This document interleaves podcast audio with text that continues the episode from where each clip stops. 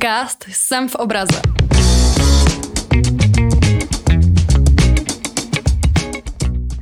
Ahoj, vítáme vás u nové epizody našeho podcastu. Zdraví vás Terka. A Johanka, ahoj. A dneska jsme si pro vás připravili jedno velmi aktuální téma, bohužel. Jedná se o konflikt na rusko-ukrajinské hranici. Ono, sice říkám, že je to aktuální, ale tenhle konflikt tenhle spor už se mezi těmihle dvěma státy, mezi Ruskem a Ukrajinou, bohužel táhne poměrně dlouho.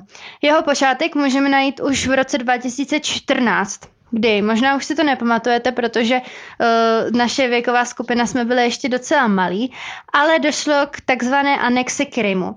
Krym je poloostrov, který dřív náležel Ukrajině, ale potom uh, Rusko v čele s Vladimirem Putime, Putinem uh, ten poloostrov zabrali a dneska je pod zprávou Ruska. Ale um, Daleká většina států to neuznává a e, prostě si myslí, že to byla nelegální invaze a okupace, v čemž v okupování, jak už známe z historie, je hold Rusko dobrý. Před několika málo měsíci Putin postavil na ruskou hranici blízko Ukrajině o, zhruba 170 tisíc vojáků. Ono se ty čísla různí. Někde najdete, že jich třeba jenom 70 tisíc, někde, že 100 tisíc a někde jako to jde k 200 tisícům, takže to není úplně jednoznačný. No a... No jo, každop, každopádně to číslo je šílený naprosto. Šílený číslo, jako i kdyby tam jich bylo, já nevím, 10 tisíc, tak furt je to jako už něco je špatně. Ale, ale jakože jich je tam fakt jako takhle des, větší desítky přes 100 tisíc určitě, tak to je prostě nápadný, tam se děje něco fakt špatného. No a teď předám slovo Johy a ta vám řekne, proč CCA, jako ono neexistuje žádný jako jednoznačný výklad toho, proč ten konflikt existuje. Jo? To je jako kdyby někdo věděl pořádně začít toho loket a vě, na, uměl k tomu najít řešení, tak ten konflikt pravděpodobně už skončil. Ale právě protože je tak jako špatně čitelný a protože uh, tam jsou tyhle dva hráči, tak, uh, tak hold to není tak jednoduchý. Takže jo, hej, proč? Vysvětli. Co, co a? proč tomu je?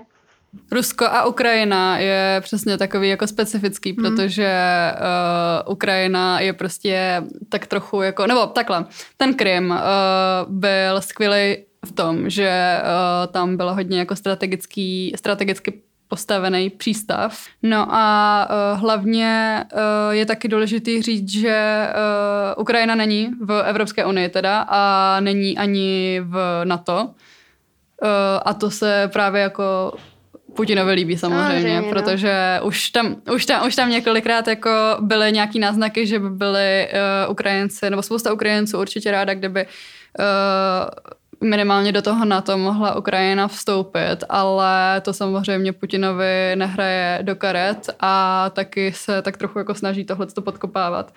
Uh, na, tom, na těch hranicích s Ukrajinou a Ruskem byste se také asi setkali s hodně odlišnýma názorama, jo, protože uh, Rusko, tam, tam bydlí spousta jako lidí, co třeba ani jako nesouhlasí s nebo jako nevěří tomu ukrajinský, ukrajinský vládě a nestotožňuje se s tím, že by uh, ty lidi na tom území třeba byli často Ukrajinci, ale spíš tak jako inklinují k tomu Rusku. Uh, I co jsem slyšela, tak v době různých jako krizí a konfliktů už z předešlých let, tak tam Rusko snad jako hodně ve velkém rozdávalo ruský pasy.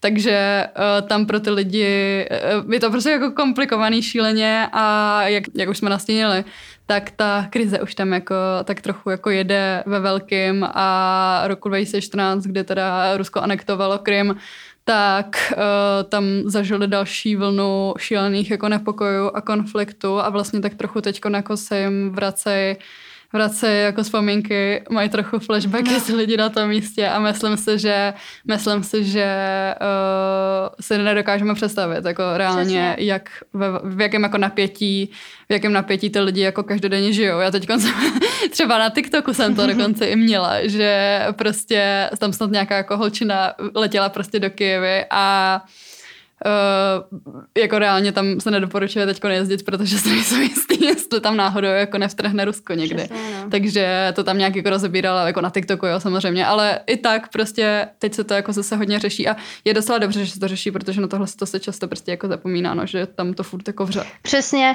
no ale ono, ono hlavně ten jako vztah mm, Ruska a těchto bývalých postsovětských republik nebo těch vůbec z východního bloku, že jo, vem si i nás a já nevím, Slovensko, třeba pobaltské republiky, tak prostě my vůči tomu Rusku máme negativní vztah, protože prostě z historie jsme si vědomi toho, jako co nám všechno dělali. A na té Ukrajině je to podobný, ale blbý je, nebo tam je to ještě vyhrocenější, bych řekla, protože jsou prostě tomu Rusku sakra blízko.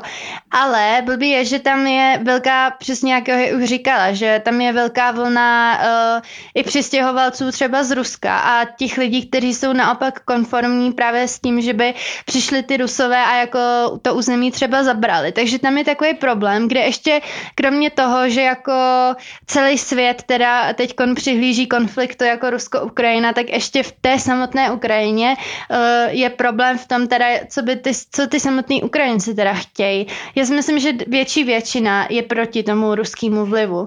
Eh, to mohlo být vidět i v takzvané oranžové revoluci. To je taky dávno, to je přesně někdy kolem toho, kdy se anektoval Krym, kde proti sebe tam byly prezidentské volby, které byly fakt jako těsně a nějak se tam falšovaly výsledky a otrávili se oponenti a tak podobně. Divný.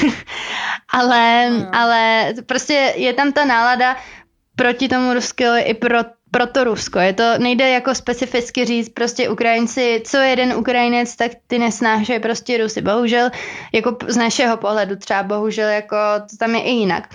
A ještě jsem chtěla říct jednu věc, že tam je spoustu, my totiž jsme dělali rozhovor, to já už to tady jako nakosnu, protože se do toho chci, eh, chci na to navazovat. V druhé části dnešní epizody uslyšíte rozhovor s žurnalistkou, s novinářkou Sárou Činčurou, která eh, na té frontě samotné reportovala. Takže to je takové natýzuju, je to super zajímavý, poslouchejte rozhodně dál. No a ta právě mluví o tom, že tam je spoustu starých lidí na té východní Ukrajině, kteří si třeba ještě pamatují hladomor, že jo.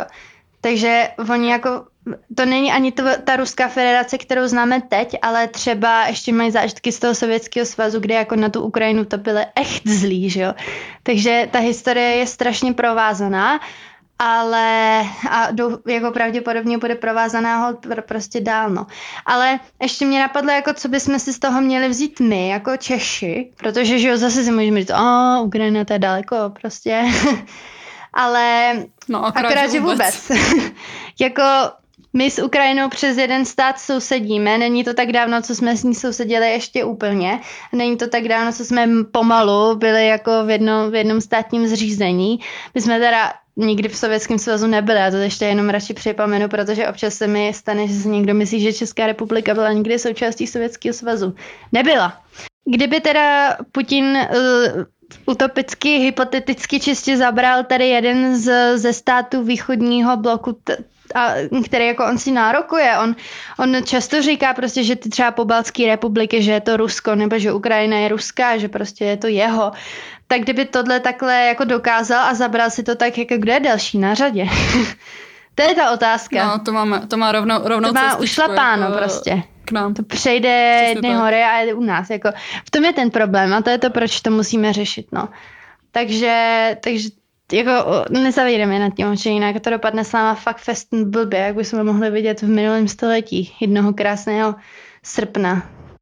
No a samozřejmě s velkým napětím sledují situaci na rusko-ukrajinské hranici i Spojené státy. Uh, Joe Biden už se v prosinci, koncem prosince setkal s Putinem, ale nakonec ta schůzka, která byla očekávána, očekávána, že bude trvat třeba, já nevím, klidně 4 no. hodiny, trvala jenom 50 minut a celý to bylo takový zvláštní, protože snad jako uh, byl Biden domluvený s prezidentem Ukrajiny, že mu pak jako dá hned vědět, ale jako nějak se nezavolali, úplně takový celý zvláštní to bylo a samozřejmě jako Biden vyzval Rusko, aby zmírnilo napětí s Ukrajinou a jasně řekl, že Spojené státy a jejich partneři uh, s rozhodností odpoví, pokud to Rusko zase napadne Ukrajinu.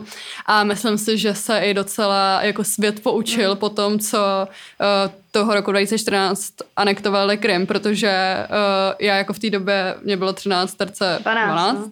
a no, tak to, tak uh, jsem to jako nesledovala v té době, ale uh, jako co vím, tak to prej docela bylo neočekávaný, že to bylo jako hrozně uh, náhlý a Uh, i, I třeba jako ukrajinská armáda od té doby jako hodně uh, se musela upgradenout, ale furt ruská armáda je ruská armáda no. a určitě si myslím, že tam jako je jako těžký to srovnávat, ale uh, poučil se svět určitě z toho, že um, je to Rusko a Putin je hodně jako nepředvídatelný. Přesně, jako ty no. síly, co se vojenských týče, tak ty jsou furt neporovnatelný. Na aktuálně je uh, z, ze zdrojů Global Firepower Index a Politico, tak eh, je srovnání jejich právě armád a jako zase nepoměr. A já jsem slyšela nějak už teď to je deal. Ono jako fakt je to hodně aktuální, ale řešíš se to už jako delší dobu. Je to dlouhodobě aktuální. Uh, na deníku N, tak tam mluvila ta superová uh, novinářka Procházková, která se jako taky tomuhle tomu mhm. věnuje, tak říkala, že ona sama se snad jako vsadila, že to, ten, ta anexe Krymu jako neproběhne, že, že se byla jako natolik jistá, že prostě to jako nehrozí, že se vsadila v té době a radši tam ani neřekla o co, prej nakonec, že jako se styděla a že fakt jako prostě i lidi, co s tím jako by zabývali asi jako ve velkým, jako prostě ona novinářka, no, tak prostě to nečekali, no. A teďkon jako teď jako to tam trochu vře, no, zase, nebo prostě někde už jako na jaře si pamatuju, že se na, na to na Twitteru jako objevovaly videa, jak prostě na uh, kolejích přejíždějí obrovský mhm. vlaky mm. prostě s tankama naloženýma na to, na těch vagónech a že uh, už jako tehdy jsme říkali, tyjo, tak to je jako něco vyhroceného, něco se chystá a čekají tam, no, na ty jako linii kontaktu Přesně. na hranicích někde. Ach jo, uvidíme, co se tam bude dít, ale to my tady sami asi bohužel teď nevymyslíme, jak říkala, to je tak zapeklitý, že i ty největší experti na Rusko a tenhle východ nedokážu odhadnout, co se tam bude dít a jak jsem říkala, tak i kdyby to uměli, tak jako Nobelovou cenu míru pro ně asi.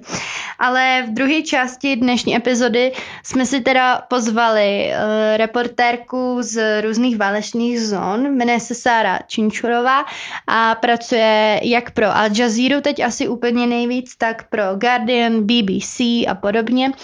A je to původně Slovenka, která ale studovala jak střední, tak vysokou školu ve Francii a teď působí tak všude. Možně byla i v Africe, někde v Burkině Faso jsem si přečetla dělat report. Takže, takže hodně cestovala a právě jeden z těch jejich regionů je tahle ta východní ukrajinská hranice eh, s tím Ruskem.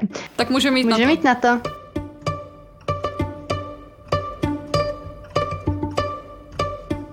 No a tady do speciálního a stěžejního segmentu podcastu. Jsme se spojili se slovenskou novinářkou Sárou eh, Činčurovou, která přispívá do třeba Al Jazeera nebo do Guardianu psala a já jsem hlavně na ní přišla, protože jsem poslouchala podcast od mýho oblíbeného Voxu o vlastně uh, životu na linii kontaktu mezi Ruskem a Ukrajinou a pak tam najednou padlo, že je Sára ze Slovenska, takže jsem hned musela kontaktovat a seznámit se a požádat Sáru, jestli by s námi taky nechtěla nahrát podcast a uh, tedy souhlasila, takže uh, moc tě vítáme a díky, že jsi udělala čas. No, děkujem. A já bych se tě chtěla zeptat na takovou první otázku. Uh, vlastně my už jsme to tady trochu jako nakousli, uh, co se děje uh, na hranicích, ale asi je důležitý zmínit, nebo zeptat se, jestli to je vlastně jako nový konflikt, jestli teď až v posledních měsících se tam dějou nějaké nepokoje, nebo jestli bys mohla nějak nastínit, jak to tam jako probíhalo v průběhu třeba minulého roku, protože vím, že už jsme jako zaslýchali nějaké jako zprávy z místa uh, už před nějakou dobou, takže jestli bys to mohla nějak shrnout. No z môjho pohľadu, ja som teda na Ukrajine bola reportovať naozaj, ja neviem, možno 10 krát od začiatku konfliktu. Minulý rok som tam bola vlastne trikrát a v roku 2020 tiež. Um, ten konflikt, ako všetci vieme, teda trvá od 2014. a um, veľmi často, obzvlášť na západe, bol vnímaný tak, že je to akoby nejaký zamrznutý konflikt, že sa tam vlastne nič nedieje.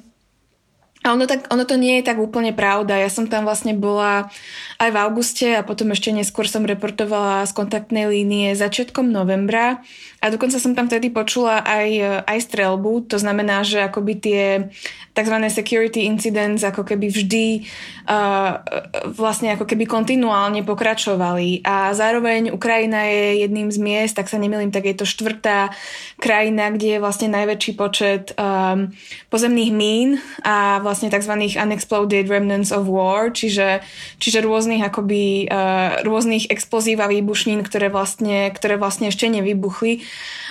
Takže akoby takéto incidenty, že poranenia, uh, smrť, smrť ľudí, smrť civilistov v dôsledku toho, že stúpili napríklad na mínu, ale takisto aj akoby um, sporadické ostreľovanie uh, a strelba cez tú tzv. kontaktnú hranicu vlastne stále pokračovali. Že stále to vlastne vôbec nie je nejaké bezpečné miesto, kde by sa nič nedialo a a teraz sa to teda zhoršilo od novembra, decembra, ale, ale tá situácia bola veľmi zlá aj predtým a je tam ako keby aj veľmi veľká humanitárna kríza. A ešte by som chcela možno povedať také číslo, že ja som si vlastne pripravovala podklady uh, postupne, ako som tam vlastne reportovala uh, napríklad v lete uh, a v tom čase som sa pozrela vlastne na čísla, ktoré, ktoré vlastne zosumarizoval Office OSN alebo teda Office of the UN High Commissioner for Human Rights, čiže Vysokého komisára pre ľudské práva.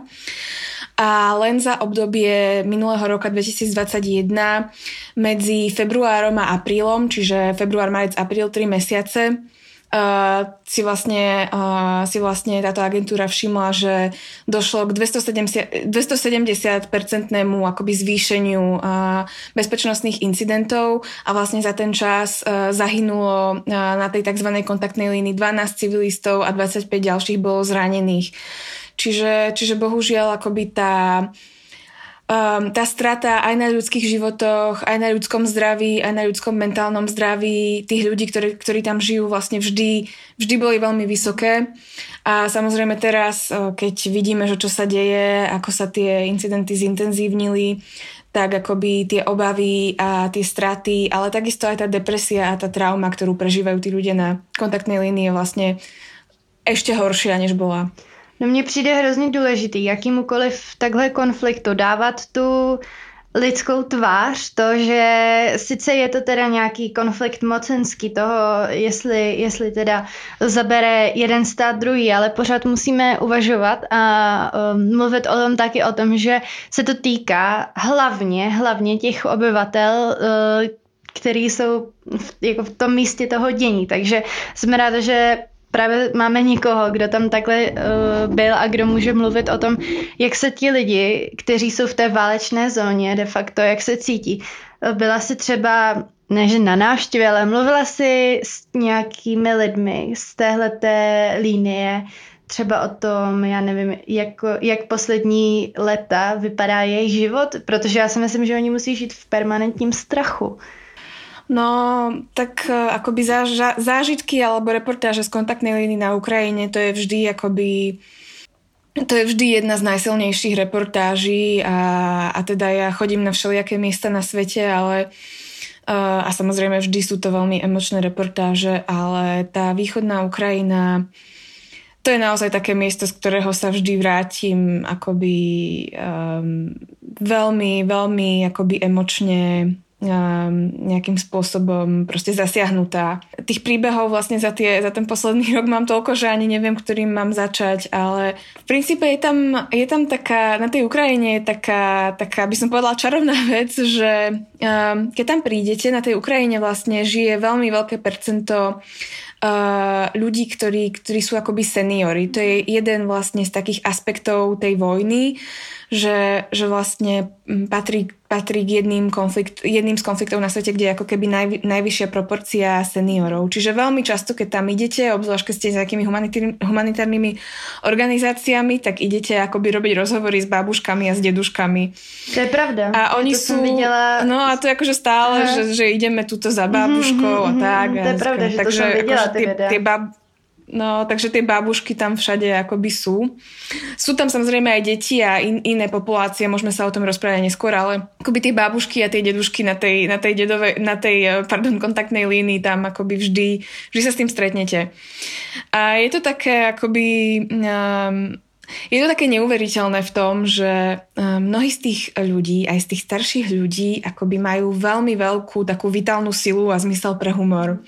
Že vy tam prídete a ja akoby nikdy nezabudnem, to, to, to bolo začiatkom novembra minulého roku, bola som eh, robiť reportáž v takej dedine, ktorá sa volá Opitné. A tá dedina uh, je vlastne na, na tzv. government control territory, čiže je vlastne na teritórii Ukrajiny, ale je vlastne veľmi blízko tej kontaktnej línie, vlastne akože v podstate niekoľko, možno desiatok metrov a vlastne ona sa nachádza e, blízko mesta Donec a blízko práve letiska Donec, ktoré bolo zničené a kde vlastne sa stále odohrávajú boje a kde, e, ak sa teda nemýlim, tak dochádza aj k tomu, že vlastne tí, tí vojaci, ktorí tam sú, tak oni nejakým spôsobom aj trénujú a cvičia sa, že niekedy akože sa môže stať pri tej kontaktnej línii, že počujete strelbu, ale je to ako keby súčasťou nejakého vojenského výcviku. A to opitné tým, že je vlastne akoby v podstate priamo op- oproti tomu letisku Donetsk, tak tam vlastne takmer vždy počuť eh, akoby strelbu a, a obstrely a tak ďalej. A tá dedina Opitné, ona bola absolútne úplne zničená v eh, roku 2014, 15, 16. Jedno, jedno z najhorších miest, ktoré som videla na svete. To je, to je, to je akože úplne, že ghost town, hej, mm. že proste tam prídete. V tej dedine bývalo vyše tisíc ľudí, ostalo tam 36. Uh, eh, všetky, všetky domy boli zničené, čiže tam proste idete a tam vidíte iba tie rozbombardované domy a vidíte, že tie domy boli pekné pred vojnou, že také akože veľké budovy a niektoré sú také akože vily a tak a vidíte, že proste všetky sú zničené. A, a ešte na tej východnej Ukrajine je taká vec, že ľudia, keď tam boli obzvlášť začiatkom vojny také aktívne boje, tak vlastne ľudia, ktorí, ktorí neušli, ktorí tam ostali žiť, tak si začali písať na, na, na domy, že nestrieľajte a že tu žijú ľudia, tu žijú deti, tu žije pes, tu žije rodina uh, na tento dom. Takže akoby idete, idete po tej dedine a proste vidíte tam takéto nápisy a zároveň akože tým, že to bolo zničené dávno, tak už akože cez niektoré tie domy ako keby obrástol proste a brečta na rastliny tam rastú a vyzerá to akoby úplne akože čistý ghost town. A, a teda z tých 36 ľudí akoby v podstate si myslím, že 30 tvoria akoby starčekovia a starenky. A a vlastne keď sme tam prišli v novembri a teda vtedy sme aj počuli, akoby, počuli sme aj vlastne výstrel z diálky, to znamená, že dochádzalo tam ešte, ešte v to ráno nám aj miestni hovorili, že, že sa vlastne, že počuli streľbu. A oni sú teda na to bohužiaľ zvyknutí a my sme tam vtedy prišli um, a bola som aj s fotografom a stretli sme na ulici 86-ročného muža, s ktorým, ktorý hneď akože sa dal s nami do reči a to je ďalšia taká vec, že keď tam prídete, že tí ľudia, ktorí vlastne často žijú v nejakých úplne takých opustených akoby dedinách a plus sú tam všade tie vojenské checkpointy a infraštruktúra tam není, takže oni sú úplne izolovaní, hej, čiže oni sa často akoby potešia, keď mhm. uvidia nejakú novú tvár, lebo tam akože bežne takto ľudia nechodia ani keby chceli sa tam nedostanú. No a hneď akože pán Alexander, 86 ročný, až dobrý deň, až vitajte, a že poďte ku mne a teda zobral, zobral nás akoby do toho úplne akoby zničeného domu, ktorý bol celý v podstate e, zničený, rozbombardovaný.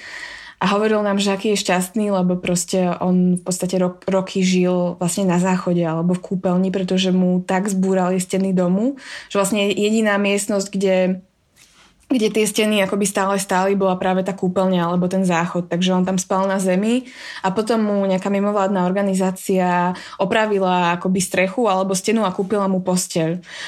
A on nám začal hovoriť, že bože, ja som taký šťastný, že ja mám postel a že proste ja som úplne šťastný človek. A ten na zemi mal, na zemi mal také vrece s cibulou a so zemiakmi a proste...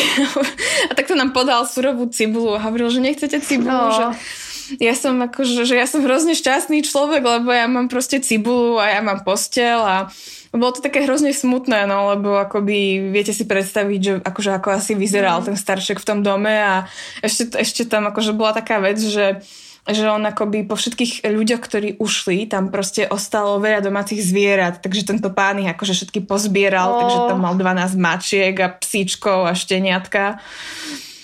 A, a a, hovoril, a, a ja som sa ho tak spýtala, že aký je, aký je život v tejto vojnovej zóne. A on povedal, že život vo vojnovej, že život v tejto dedine je strašne krásny, lebo si všetci navzájom pomáhame. A, a, a to je akože presne takáto vec, s ktorou sa stretnete, že akože idete tam a myslíte si, že je to akože úplne strašné, že tí ľudia tam žijú v tej, v tej zničenej zóne bez všetkého 8 rokov a oni vám, zas, oni vám všetci povedia, že my, my máme krásny život.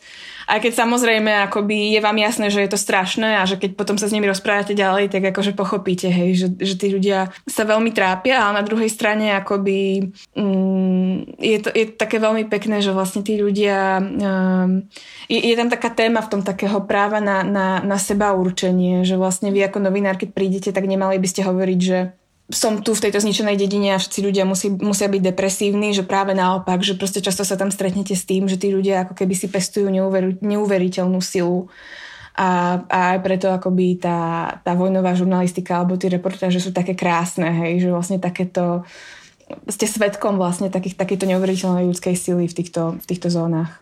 To je pravda, že i když, si, když vezmeme v potaz třeba nějakou literaturu z dob válek, tak často je ústředním tématem nějaký opravdu jako silný přátelství nebo nějaký silný, jako nějaká silná citová vazba, protože právě když ty lidi žijou v nějaké oblasti, kde je tak jako nestabilní, přesně, jako je tam válka, jako úplně zjednodušeně řečeno, tak právě o to jako pečlivěji musí o ty přátelství pečovat, protože jako samozřejmě je tam nějaké, nějaká jako šance nějaký zrady, že jo, nebo takhle něco podobného. A toho, že když teda si ty lidi třeba kolem sebe znepřátelíte, tak pak žádný kamarády nebo přátelé nikoho, kdo by vám pomohl mít, jako nebudete, protože těch lidí je tam tak strašně málo. Takže mě taky vždycky, když se čtu nějaký případy, nějaký příběhy právě lidí z těchto těch fakt jako míst na světě, kde bych si říká, že ty lidi musí být fakt jako nešťastný, smutný, přesně jak se říká, depresivní od rána do večera, tak ve finále z toho vypadnou takový fakt jako neuvěřitelný lidský příběhy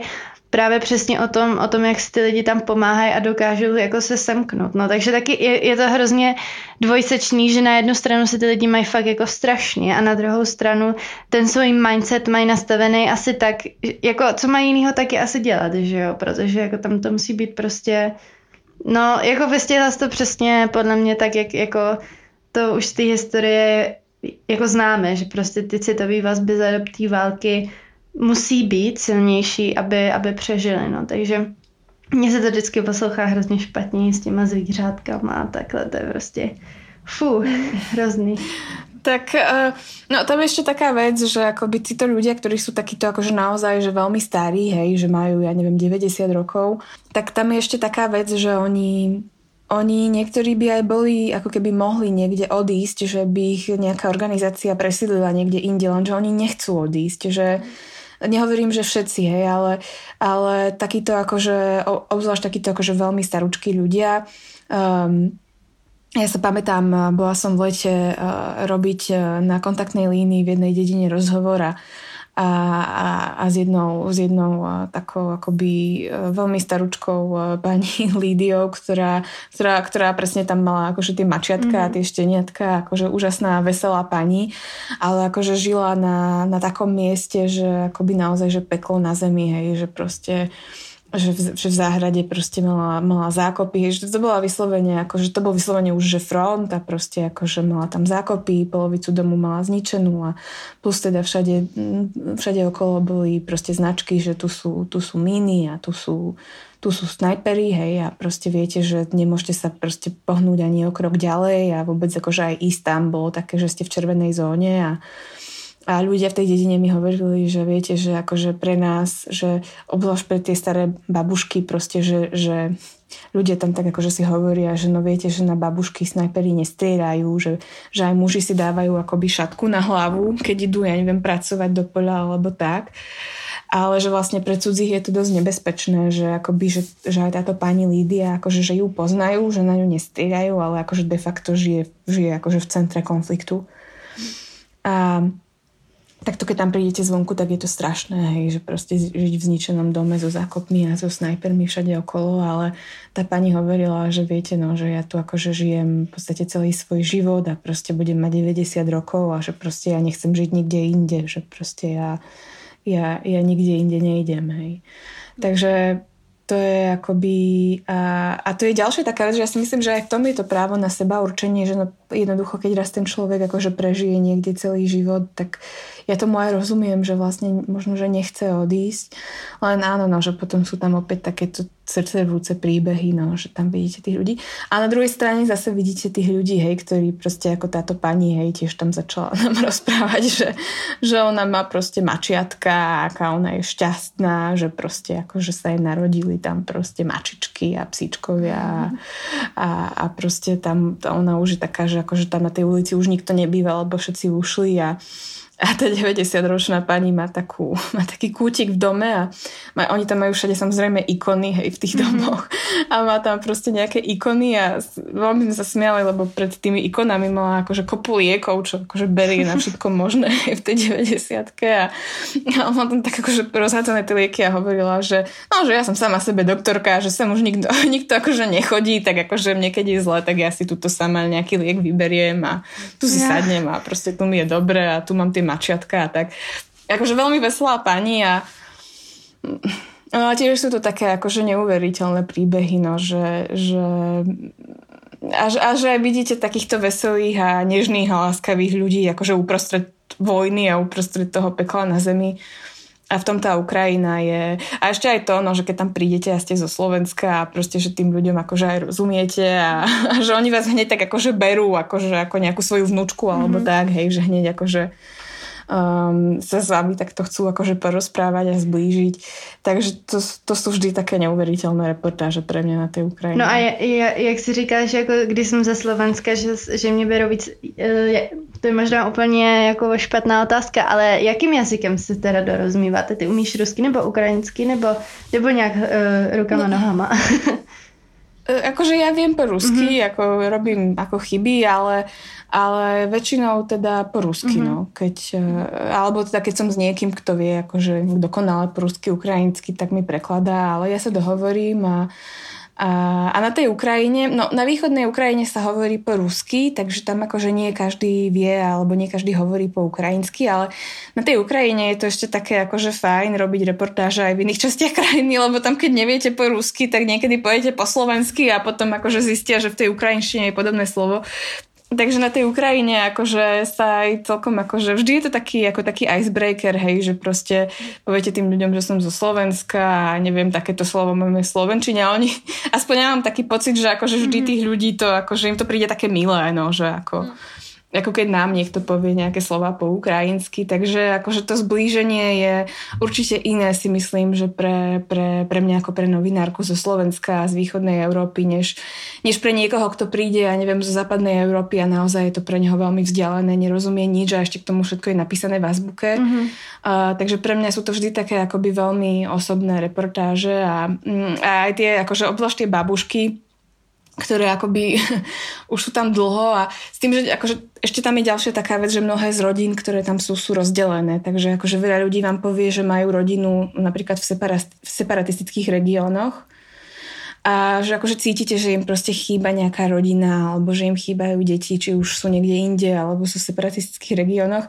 A ja mám vždy taký pocit, že oni keď proste ma tam vidia a vidia tam mladého človeka, tak oni, akože tie babušky vždy tak prídu a že, oh, že moja pekná, že poď sem, alebo mm. proste majú také, že, že, že chceme vám niečo dať, tak tu máte jablka zo záhrady alebo tak. A, oh vy akože ako, ako novinárka sa snažíte samozrejme držať si tú profesionálnu akoby taký nejaký dištanc, ale na druhej strane, že je to veľmi milé, hej, že akože že je to súčasťou toho, hej, že keď vám tá babuška dáva nejaké jablká zo záhrady, tak si ich zoberete. A, a, a že vždy je to také akoby také mimoriadne dojemné pre mňa, no, že je to, je to iné ako robiť reportáž niekde v Afrike, hej, alebo proste ja. niekde, kde tá kultúra je úplne iná, no, že tu, oni vás tak berú tak trošku za svoju na tej Ukrajine. Mm-hmm. No a takhle, když uh, vlastně ty chceš vyrazit na Ukrajinu, eh, tady do těchto těch míst, tak to vždycky jako záleží na tom, eh, že se musíš spojit s nějakou organizací, která tam jako pomáhá uh, v té humanitární krizi, nebo jak vlastně probíhá ten proces, nebo tam jako nějak to funguje pro novináře, že um, tohle to jako vlastně jak funguje, no, to, to, tomu nějak bych chtěla porozumět. Na Ukrajině alebo všeobecně? Možná jako všeobecně, takhle když je tam nějaký jako konflikt na místě, tak jako jak to, jak to probíhá, jak se tam vlastně jako dostane takhle novinář? No, je to akoby rôzne. Uh, ako jedna možnosť je, tak ako si povedala, že ísť s nejakou humanitárnou organizáciou, ak teda tá humanitárna organizácia chce alebo pomáha novinárom. S tým, že nevždy je to úplne mm, 100% ideálne v tom, že vlastne potom uh, akoby je to určite super vidieť, čo robí nejaká organizácia a dostať sa určite aj na miesta alebo k ľuďom, ku ktorým takto bežne ako by ste sa možno nedostali, ale zase akoby humanitárne organizácie majú veľmi vysoko nastavenú bezpečnosť, čiže mm. a vy ako novinár vlastne chcete reportovať, hej, chcete ísť aj proste na, na rôzne iné miesta, chcete akoby naozaj akoby niekedy aj riskovať alebo respektíve akoby potrebujete hej um, robiť aj, aj viac rizikové veci, než mimovládna organizácia, pretože vlastne chcete, chcete reportovať a chcete byť aj akoby nestranný alebo objektívny. Uh, väčšinou sa to robí tak, že vlastne máte nejakého že fixera, a fixer to je človek, ktorý vlastne je lokálny a pomáha novinárom, alebo je to väčšinou lokálny novinár. Uh, a on vlastne pozná ten kontext a on vás tam vlastne zoberie, že často akože tie reportáže fungujú tak, že máte fixera a šoféra alebo fixera, mm. prekladateľa a šoféra. Mm, no a potom vlastne idete na to miesto a vlastne ten, to, to je to, že, no, že ten fixer by vás mal akoby vedieť aj povodiť, uh, aj povedať, hej, že toto je nebezpečné, toto je OK.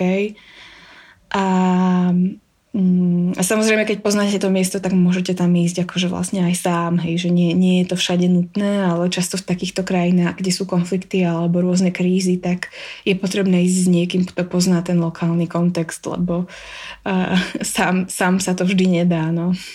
Jasně, jasně. To je to zajímavý. No a ty se teda říkala, že jsi tam minulý rok byla čtyřikrát tak um, vnímala se tam změnu v jako chování lidí, uh, protože právě, jak jsem taky předtím říkala, tak um, někdy okolo jara 2021 se tam začaly, nebo se začaly hodně na internetu objevovat vlastně videa, kdy byly jako ty vojska a třeba tanky, hodně jako ta technika prostě armádní, transpo, transportovaná právě na tu jako linii kontaktu nebo prostě k hranicím s Ukrajinou tak um, jak se jako měnily, měnily ty podmínky tam teď během toho minulého roku? No, to je určite dobrá otázka. Akoby áno, v tom apríli vlastne sa o tom dosť veľa aj písalo v zahraničnej tlači a tak ďalej, že to bol jeden z mála momentov, kedy, eh, kedy sa svet zaujímal Ukrajinu, hej, lebo toto je ďalšia taká vec, že vlastne Častokrát vy, vy idete niekde, akože idete na Ukrajinu ako novinár a chcete to vlastne ponúknuť zahraničným médiám a tá Ukrajina vlastne niekoľko rokov pre nikoho nebola zaujímavá. V tom apríli sa vlastne pozornosť médií upriamila na to, čo sa tam deje. V lete sa potom opäť akoby situácia tak trochu upokojila. Ja som tam teda bola v lete. Um, ako hovorím, dochádzalo tam k nejakým akože sporadickým incidentom a aj keď som tam bola, to bolo začiatkom augusta, tak uh, v takom meste Krásnohorivka, vlastne blízko, kde, kde som vlastne aj ja reportovala, tak uh, tak jeden dom vlastne akoby e, bol obstreľovaný, čiže tam akože došlo aj k zraneniu nejakého človeka a tak, že takéto akože incidenty sa tam priebežne diali, ale akoby, akoby globálne bola situácia dosť spokojná. Uh, ako ľudia všeobecne mnohí tam majú depresiu alebo mnohí sú na tom zlé, hej, lebo jednoducho žijú v zóne, kde, ktorá 8 rokov je vlastne vyprahnutá, odkiaľ každý, kto mohol, odišiel, kde nie je infraštruktúra, kde nie je voda častokrát a tak ďalej. Čiže, čiže ľudia, ktorí tam ostali, sú naozaj akoby veľmi zraniteľní, ale na druhej strane tam žijú 8 rokov, takže na niektoré veci akoby bohužiaľ sú zvyknutí.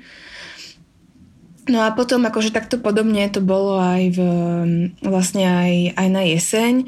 Um, a, a vlastne tá situácia sa začala meniť niekedy koncom novembra a, A, a vlastne akoby teraz, akoby teda to číslo, ktoré sa hovorí, je, že vlastne pri tej kontaktnej línii a, tej separatistickej strany, alebo teda od Ruska, že teda je tam 100 tisíc vojakov a ďalší sú teda akoby potenciálne pripravení.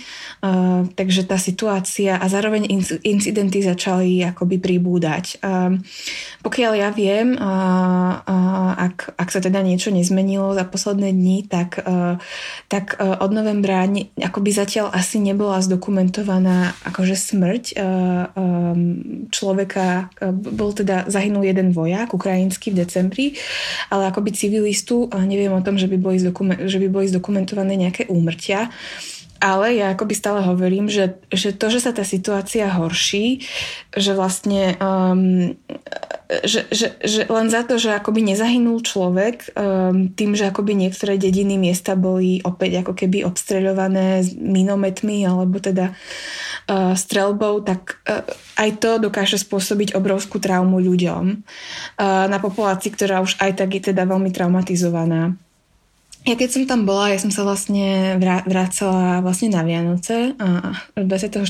decembra som tam ešte bola a, a za, tie, za, za, za tie predvianočné dni vlastne e, ja som navštívila dosť veľa miest a dedín na tej kontaktnej línii z tej ukrajinskej strany a vlastne stala sa tam napríklad taká vec, že m, mm, taká dedin, dedinka, ktorá sa volá Neverské, bola vlastne obstreľovaná, čiže ľudia odtiaľ, väčšina ľudí odtiaľ musela újsť. Stretla som e, tam také mladé dievča, ktoré odtiaľ muselo újsť aj s babuškou a išli teda k rodine do inej dediny dediny, lebo proste, proste akoby počuli znovu obstrel a hovorili, že a teraz tí, tí ľudia vám povedia, že tí ľudia to už raz zažili, hej, v tom 2014, 15, 16, čiže vám hovoria, že proste aké to aké to bolo pre nich zlé po psychickej stránke. Uh, potom som bola uh, na, na kontaktnej línii v dedinke, ktorá sa volá Vodine a oproti tej dedine, akože tam sú polia a oproti tej dedine Vodine je dedina Písky, Piesky.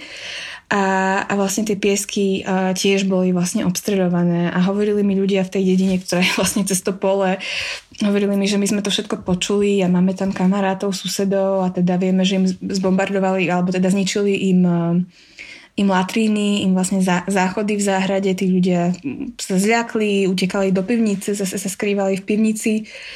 Uh, bola som v inej, v, inom mestečku, ktoré sa volá Novomichajlivka, tam zase deti mi hovorili, že pri ceste do školy, akoby oni tam prichádzajú rôznymi autobusmi alebo, uh, alebo niekedy aj autom akoby z rôznych okolitých dedín. Hovorili, že počuli výbuch po ceste do školy. Uh, a takéto veci, hej. Čiže, čiže tie incidenty a akoby aj to, že ako veľmi je tomu vystavená lokálna populácia sa akoby zintenzívnili. Mm. Um, a, a samozrejme, že tí ľudia sa jednak boja a jednak teda ich to retraumatizuje, lebo im to pripomína to, čo už raz zažili. Čiže, čiže tá atmosféra sa tam trochu mení. No. Myslím si, že ľudia, ktorí žijú tak ďalej od kontaktnej línie, že, ktorí to napríklad nepočujú, tak títo majú možno trochu inak, lebo uh, mnohí ľudia akoby aj dúfajú, že už sa to nezhorší, hej, že tam akože je to ten, tá, tá perspektíva alebo tá myšlienka toho, že by sa to malo zhoršovať, to vlastne tých ľudí tak veľmi traumatizuje, že, že mnohí o tom nechcú ani rozmýšľať, ale myslím si, že tí, ktorí sú naozaj že v tých dedinách na kontaktnej línii, tak tí, tí už vedia cítia, že sa tam niečo deje. Mm-hmm. No a vlastně jak si myslíš, že teď no, může ta situace pokračovat, když si řekla to číslo, teda, který je mimochodem úplně jako šílený, 100 tisíc vojáků, tak, jako ruských vojáků, tak vlastně ruská armáda, že celkově je prostě obrovská, sice asi Ukrajina od roku 2014 armádu musela určitě jako trochu posílit, ale furt to je určitě jako něco nesrovnatelného.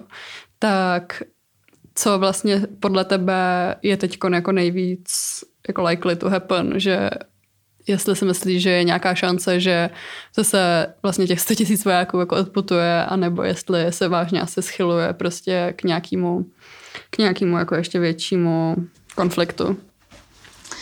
No, ja neviem, ma samú ma táto otázka veľmi trápi a mm. dnes je teda 11. januára, vlastne vieme, že včera sa začali vlastne tie toky, hej, alebo tie rokovania o Ukrajine a teda ďalšie budú pokračovať tento týždeň a, a zatiaľ myslím si, že z toho, čo teda um, padlo včera, vlastne nemáme nejaký akože konklúziv, akoby nejaké dáta, že o tom, že čo by sa malo diať. Um, myslím si, že na toto v tejto chvíli nikto nevie zodpovedať, ale je jednoznačné, že je jednoznačné, že tí ľudia, ktorí tam žijú, musia žiť v obrovskom strachu, pretože je to, je to absolútne akoby um, taká situácia, že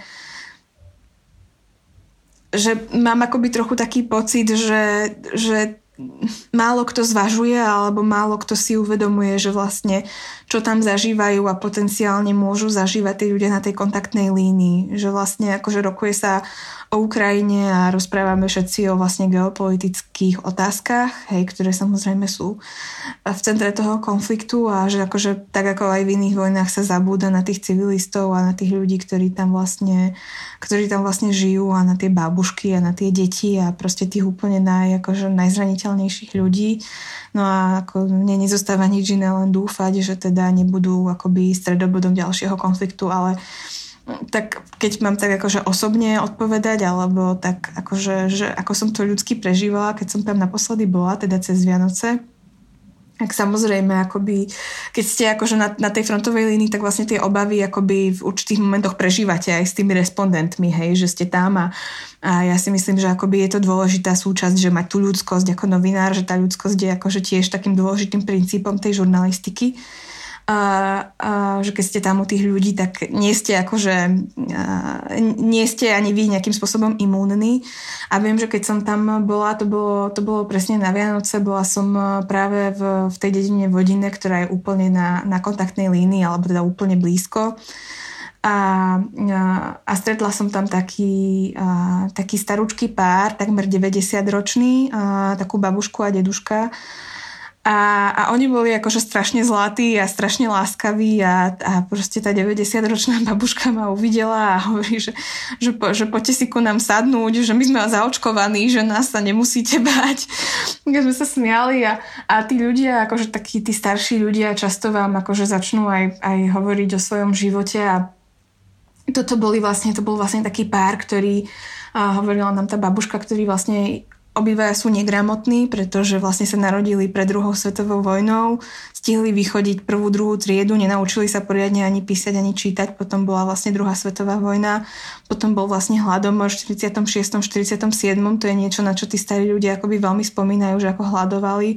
Potom vlastne akoby celý život hej, pracovali vlastne v Sovietskom zväze a proste tam akoby v týchto dedinkách je to také akože veľmi také um, poľnohospodárske, takže tá pani hovorila, že dojila kravy a ten pán akoby pracoval ako nejaký traktorista alebo tak. Vlastne tvrdo pracovali a teraz ako, akoby opäť akoby na, tak to poviem, že na staré kolena sú opäť vo vojnovej zóne a a, a, nám to tak akože všetko porozprávali, ten život a potom nám povedali, že no ale bol to krásny život, ale, ale teda akože, že toto sme... No jako úplně nepředstavitelný pro, no prostě pro nás, jako žijeme v blahobetu tady v Evropské unii a často zapomínáme, že jako všude se nemají tak dobře a nemají demokrati, ne, demokracii, svobodu a klid. No přesně, protože Vím si, že to furt Evropa prostě, víš? A zní to jak vyprávění úplně, jako nechci, nechci zase ukazovat, kde by to mělo být vyprávění, jako, ale, ale zní, jako fakt, když si člověk vezme, že tohle se děje v Evropě, ve stejném kontinentu, kde on žije, tak jako o to horší mi to přijde fakt hrozný a přesně no. jak jsi říkala, no je mi úplně přesně, jako kdyby se tam mělo něco stát, tak to budou tyhle lidi, co to odnesou jako čert vem v tenhle případ tu geopolitiku a, a jako fakt to jsou tam lidi prostě, lidi, co tam žijou celý život a, a ty, ty by na to doplatili, no.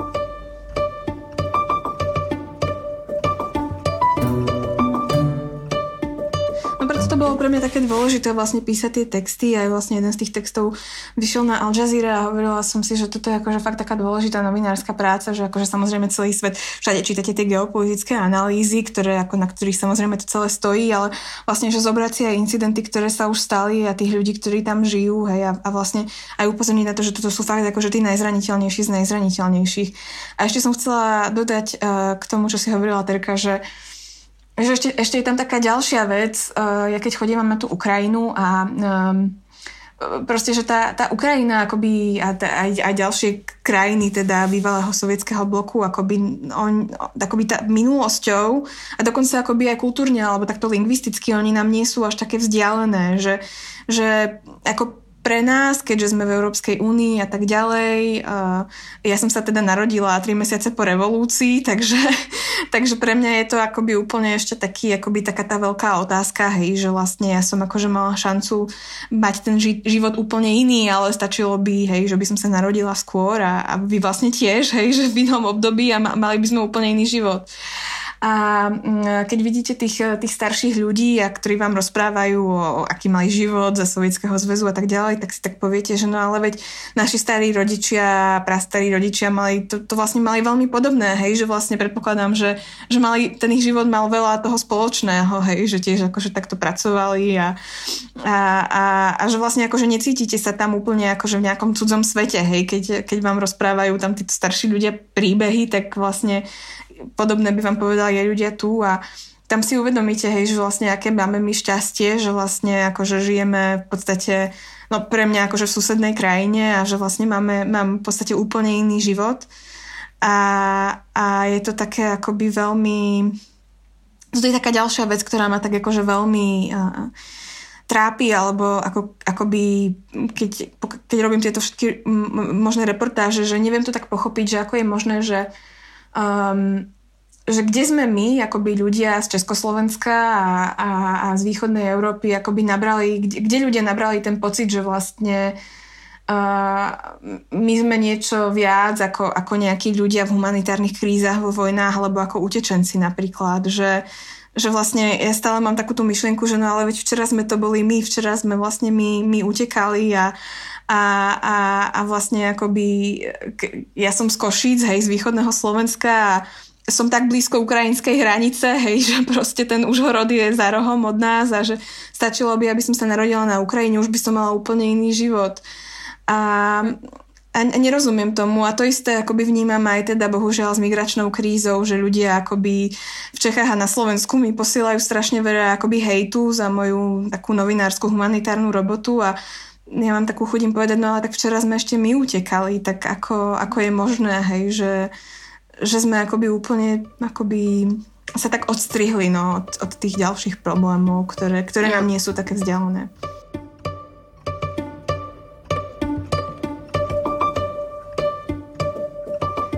My ti moc krát děkujeme za to, jaký svědectví si přinesla nejen k nám do podcastu, ale vůbec jak, eh, jak za jakou práci. Jako chci ti poděkovat za to, co vůbec děláš, takhle to chci říct, protože si myslím, že je to hrozně důležitý ukazovat právě tyhle příběhy světu, Um, lidi ti můžou sledovat, jsem koukala třeba na tvém Twitteru, kde ty pravidelně uh, sdílíš právě ty své příběhy z těch žurnalistických cest, anebo taky můžou sledovat uh, přesně už pak ten produkt, jako tu, tu hotovou práci buď na té Al Jazeera nebo, nebo u toho Guardianu a to se ale taky dozví většinou na tom Twitteru, protože Twitter mně přijde, že je pro ty novináře úplně nejlepší jako platforma, co, co, co jako zatím nějak je, že jako to je takový rozletový místo, kde pak si můžete najít spoustu jako dalších, dalších uh, míst.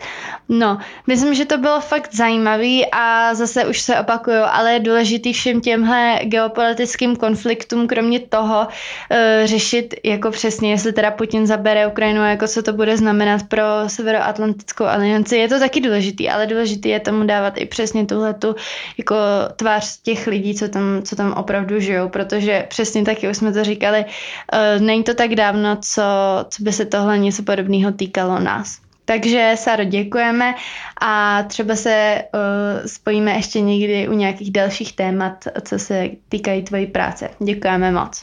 Děkujeme za pozvání. Ahoj.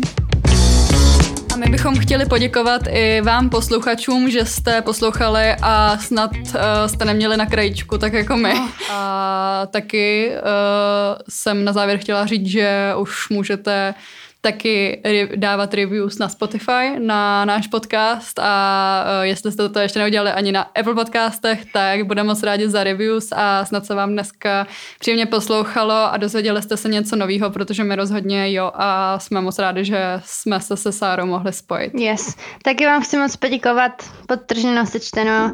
Budeme sledovat další vývoj téhle nepřehledné, nelehké situace a naslyšenou, tak je v rádiu naslyšenou. naslyšenou. Mějte se Mějte se, ahoj.